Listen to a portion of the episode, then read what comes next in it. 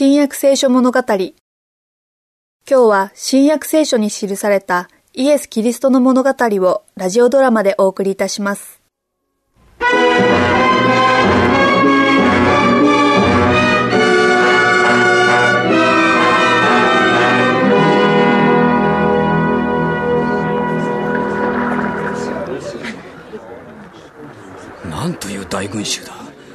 れまでイエスの話を聞きに来た中でも最大の群衆だろう。本当だ。先生のお指図でみんなが先生の姿を見たりお話を聞けるように皆さんに山腹の平らなところへ行ってもらうことになりました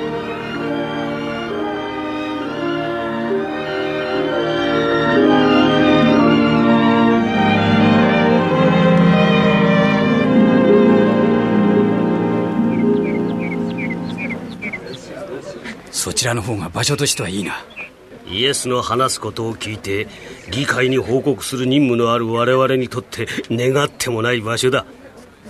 我々はイエスの姿を見たり話を聞いたりできるがイエスの方からは我々の姿は見えないからな。静かにしてください。何か変わったことが起きそうだ。そんな感じがするのだどのようなことだ？わからない。多分特別な知らせだろう。イエスが今すぐにでもローマの圧政を打ち倒しイスラエル王国を再建することを告げ知らせるとでも言うのか？みんなは何かを待ち望んでいる。彼らの表情を見ろ。特に貧しさに苦しむ農民や漁師たちの表情彼らが聞きたがっているのは自分たちのみすぼらしい子や足りない食料苦労の多い生活それに貧しさへの恐れが、豊かな家や安らぎに満ちた日々にとって変えられるという保証だ。貧しい人々はいつもそのようなことを望んでいるものだ。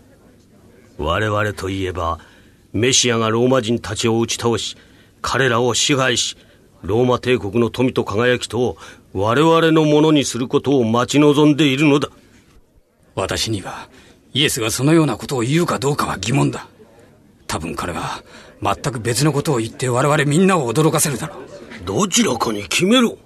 お前はイエスの味方なのか、それとも敵なのか。私はパリサイ人だ。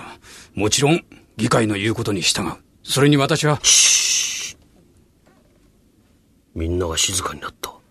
イエスが話し始めるのだ。心の貧しい人たちは幸いである。天国は彼らのものである。心が貧しい？イエスは何を言いたいのだろうか。貧しいということは何も持たないということだ。しかし心を全く持たない人が祝福されるとイエスが言うはずがない。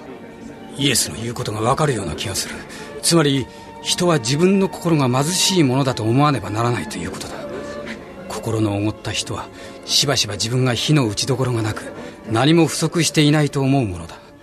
それに対して罪を悔い心の謙遜な人は祝福され神の国が出現した時にそれを受け継ぐだろう。こんな単純な言葉の中にこんなに深い意味があるのだろうか。私には疑問だ。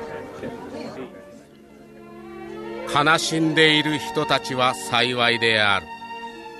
彼らは慰められるであろうどういう意味だ？説明してくれ。この言葉には深くて現実的でしかも精神的な意味があるに違いない。だがどうしてだ？悲しむ人は多くいるがそれによって苦しみがなくなるわけでも慰められるわけでもない。悲しめば涙が出る。涙は往々にして心の苦しみや自分の罪が明らかになることから生まれるものだそれに我々は悪い行いの結果を悔いることがあるがその行いそのものを悔いることはない。これでは慰めを得ることはできない。しかし本当に心から罪を悔いれば慰めを得ることができるのだ。確か聖書にはこう書いてある。私は彼らの悲しみを喜びに変え彼らに慰めを与えよう。そして彼らが悲しみのために喜ぶようにしよう。どうだ?イエスの言葉は単純ではあるが、本当に深い精神的な意味を持っているのだ。柔和な人たちは幸いである。彼らは地を受け継ぐであろう。この言葉は本当じゃない。何かを得るためには戦わねばならないからだ。もし自分が柔和だったら、自分のものまで他人にひったくられてしまうからな。何でも受け継いだり手に入れるのは欲張りで喧嘩好きな奴だけなのさ。そう。次のように考えたらどうだろうか。我々はその他に考えようがあるはずがないではないか。ああでもちょっと考えてみてくれ。柔和なこと。それはつまり謙遜であるということと同じ意味なのだ。謙遜な人たちは幸いである。彼らは地を継ぐであろう。これで意味が通じるだろうかよくわからんがね。謙遜な心の持ち主。つまり、自分のことばかり考えず、他人のために何かをする人は、傲慢で、おごり高ぶって自己中心的な人よりも、神の国へ入る機会がずっと多いだろう、ということだ。このように考えてみればわかるだろう。なるほど。義に上乾いている人たちは幸いである。彼らは飽き足りるようになるであろう。お前の説明を聞くまでもない。もうその意味が分かった。もし私が何かを求め、それを得るために働けば、私はそれを手に入れ、それによって満たされるだろう、ということだ。憐れみ深い人たちは幸いである。彼らは憐れみを受けるであろう。なんと素晴らしい真理だろう。もし私が微笑めば、私も微笑み返される。もし私が怒れば、相手も私に怒りを示す。相手は私に、私が相手に示すような態度を示すのだ。その点については、私はイエスの言うことは正しいと認めよう。憐れみを示し、そのお返しに憐れみを受けることは良いことだからな。心の清い人たちは幸いである。彼らは神を見るであろう。敵を愛し、迫害する者のために祈れ。もし誰かがあなたの右の頬を打つなら、他の頬をも向けてやりなさい。すべて求める者には与えなさい。人が自分にしてくれるように自分も人にしなさい。あなた方が自分を愛する者を愛したからとて何の報いがあるだろうか。